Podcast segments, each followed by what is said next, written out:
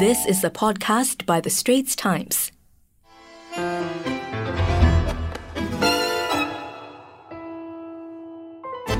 Hi, I'm Joyce Teo. Welcome to Health Check. Singapore has just extended its circuit breaker period by another month till the 1st of June. This is a period when strict physical distancing measures are in place. The country now has more than 10,000 coronavirus cases, up from around 500 cases just a month ago. We've invited Associate Professor Hsu Li Yang, who's the program leader of infectious diseases at the NUS Saw Swee Hock School of Public Health, to shed some light on what's happening here. Hi, Li Yang. Thanks for coming on Health Check. So, in Singapore, there's been a surge in the number of coronavirus cases as more and more clusters among foreign workers are discovered. Can you tell us what's happening now? Hello, Joyce. Thanks Hi. for the invitation. What's happening is that the COVID 19 virus is now spreading rapidly amongst our migrant workers in Singapore.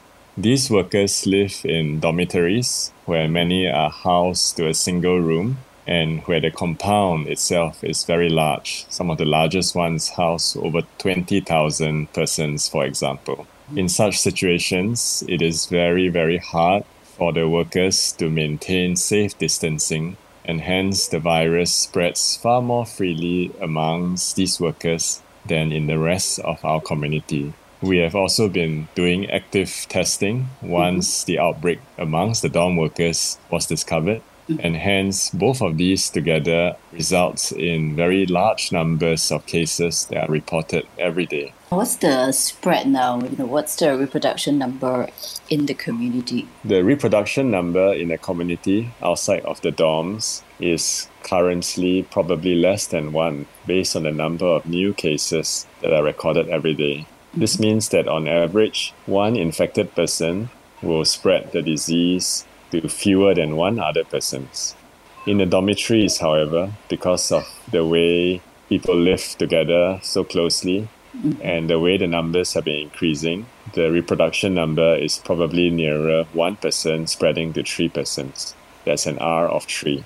I see. So, does this mean we'll continue to see a lot more cases for the next few weeks? I believe so. At least for the next two to four weeks, we should still be seeing high numbers of cases. And that's partly because it's very difficult to find alternative housing for so many people, hundreds of thousands of people, mm-hmm. where safe distancing can be maintained. I see. So now that if we're going to have a few hundred new cases a day, you know, what's the risk of the Singapore's healthcare system being overwhelmed then? I think the silver lining is that the majority of these foreign workers are healthy and they are young, even though some of them may have chronic medical conditions such as high blood pressure or diabetes that predispose them to complications from the infection. The mm-hmm. majority are still young and therefore they will likely not develop any complications. So while there's a tremendous strain on our healthcare system at present, especially mm-hmm. in terms of the hospital beds, ultimately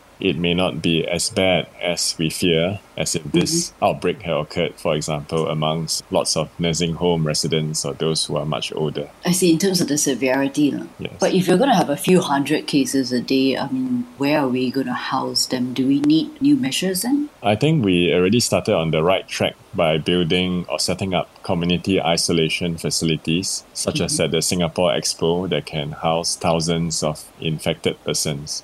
So perhaps one way of doing this, which I'm sure is being explored, is mm-hmm. for the younger and healthier people with mild disease to go straight to the community isolation facilities rather mm-hmm. than be observed in the acute hospitals. This will help free up the acute beds in the hospitals. But obviously, then they must be monitored more carefully in the community isolation facilities because still there will be a few per thousand patients, for example, who will need mm-hmm. medical care in the hospital. Right. So this is really happening with the Singapore Expo facility. So what you're saying is we will need more of these community facilities then. That's right, yes. And now that you mentioned we're going to see a lot more cases in the next two to four weeks, right? I mean, and then it brings us to this question because Singapore is in a circuit breaker period right now. So when do you think these severe physical distancing measures can be lifted? I think there are two ways to look at it. Mm-hmm. The first is that outside of these foreign worker dormitories and housing, mm-hmm. the number of confirmed cases in the community have been stable and, in mm-hmm. fact, have come down a bit since the last week. So it already shows that the current circuit breaker measures are effective in the community at large. But because of what I mentioned previously, it's very hard to do this in the foreign worker dormitories. So, Li Yang, is this why the circuit breaker measures need to be tightened? I think it's important to control the outbreak in the foreign worker dormitories first before we think about relaxing the circuit breaker restrictions. And that's because these foreign workers also go out to perform essential services Mm-hmm. and they may spread the disease to other people in the community, particularly if the circuit breaker restrictions are lifted. So we don't want this to happen. Mm-hmm. At the same time, we are also aware that from examples elsewhere, once the restrictions are lifted, the existing spread in the community may increase again. So we mm-hmm. need to be prepared for that and think through it carefully before we start lifting the circuit breaker restrictions. I think what we are trying to do is to reduce the number of people in the most affected dorms by moving them out to alternate facilities like the cruise ships currently being contemplated, um, army barracks, and the HDB blocks, so that can be fewer people in these huge dormitories and therefore perhaps safe distancing can be implemented. Right. Actually, can we go back to that question on the foreign workers? Actually, because just now you mentioned that it may not be as bad as we think, but looking at the data that suggests that 5% will need critical care, and if you're going to have hundreds of thousands of foreign workers, if a lot of them get infected, there's a risk of a huge pool of people possibly needing critical care. Wouldn't that overwhelm the system in that sense? So, this 5%, which was generated from what happened in China by the scientists at Imperial College in London, looks at the entire population, and that includes very old people, people with many different medical conditions, as well as young and healthy people. So, for the dormitories, almost all of them fall into the young and healthy segments of the population, and mm-hmm. therefore it won't be 5% of all foreign worker infections that require ICU care. One other thing mm. that we learned recently is that there is a large proportion of infected persons who are asymptomatic.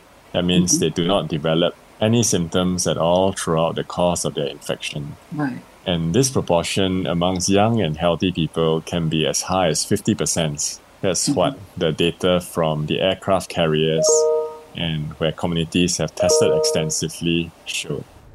Now, if you like what you're hearing so far, do subscribe to our series Health Check on Apple Podcasts or Google Podcasts or even on Spotify and like us and give us a rating. Now, back to our conversation with Associate Professor Hsu Li Yang from the NUS Saw Swee Hock School of Public Health. How do these asymptomatic infected people spread the disease? Is it by talking? We don't really know, or rather, it is very hard to confirm whether asymptomatic persons spread the disease, but we believe that they can do so simply because we understand that pre-symptomatic people can spread the disease. So I presume that the virus comes out when people talk or sing or shout, sometimes when they cough intentionally or unintentionally, and that will spread the virus similar to what a person with symptoms does. Right. What's the difference between asymptomatic and pre-symptomatic, and are they both as contagious? it's a matter of terminology, right? So asymptomatic mm. refers to the entire course of the disease. So if I get infected and I never show any symptoms at all, then mm-hmm. I'm considered asymptomatic.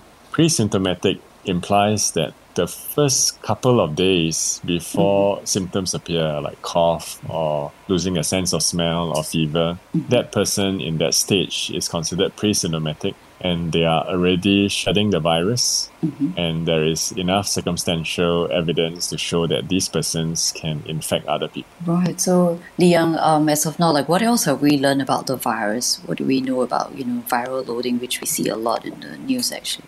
Well, the viral load appears to be highest at the start of the symptoms, and the viral shedding has already occurred a few days before symptoms starts. I think there's a variation here. It's between one to five days before symptoms appear that the virus starts to shed.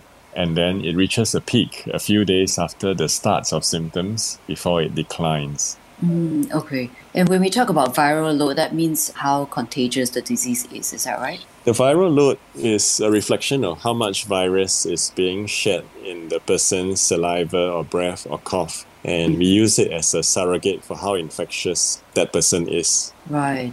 We also learned that a person can develop antibodies to the virus, which is now being used as a way of detecting infection through what we call serological tests. These are tests that detect mm-hmm. antibodies produced by a person to the virus. Mm-hmm. So there are tests that detect for the virus itself. Those are the PCR tests. And then there are tests that detect the response of the body to the virus, which is the production of antibodies. And these tests that detect the antibodies to the virus are called serology tests.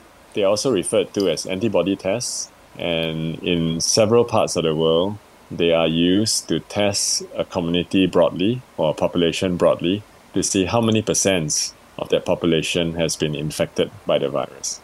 Right. These are blood tests, right? And the PCR test is swab test that you test the virus. You are correct, yes. So the PCR tests are done on a person's sputum or nose or throat swabs, or as in Hong Kong and now in the US, also on saliva, mm-hmm. whereas the serology tests are performed on blood. Right. Unfortunately, it seems that maybe about 5% of the people infected and this percentage is higher in those with mild symptoms or who are asymptomatic. These people never produce antibodies at all. Oh. So even if they were infected, if we didn't detect them by PCR, mm-hmm. we wouldn't know that they have an infection. I see. So the yeah. blood test is not enough. That's right. And the serology, that means the antibodies only start being produced mm-hmm. around day 10 to day 14 of their illness.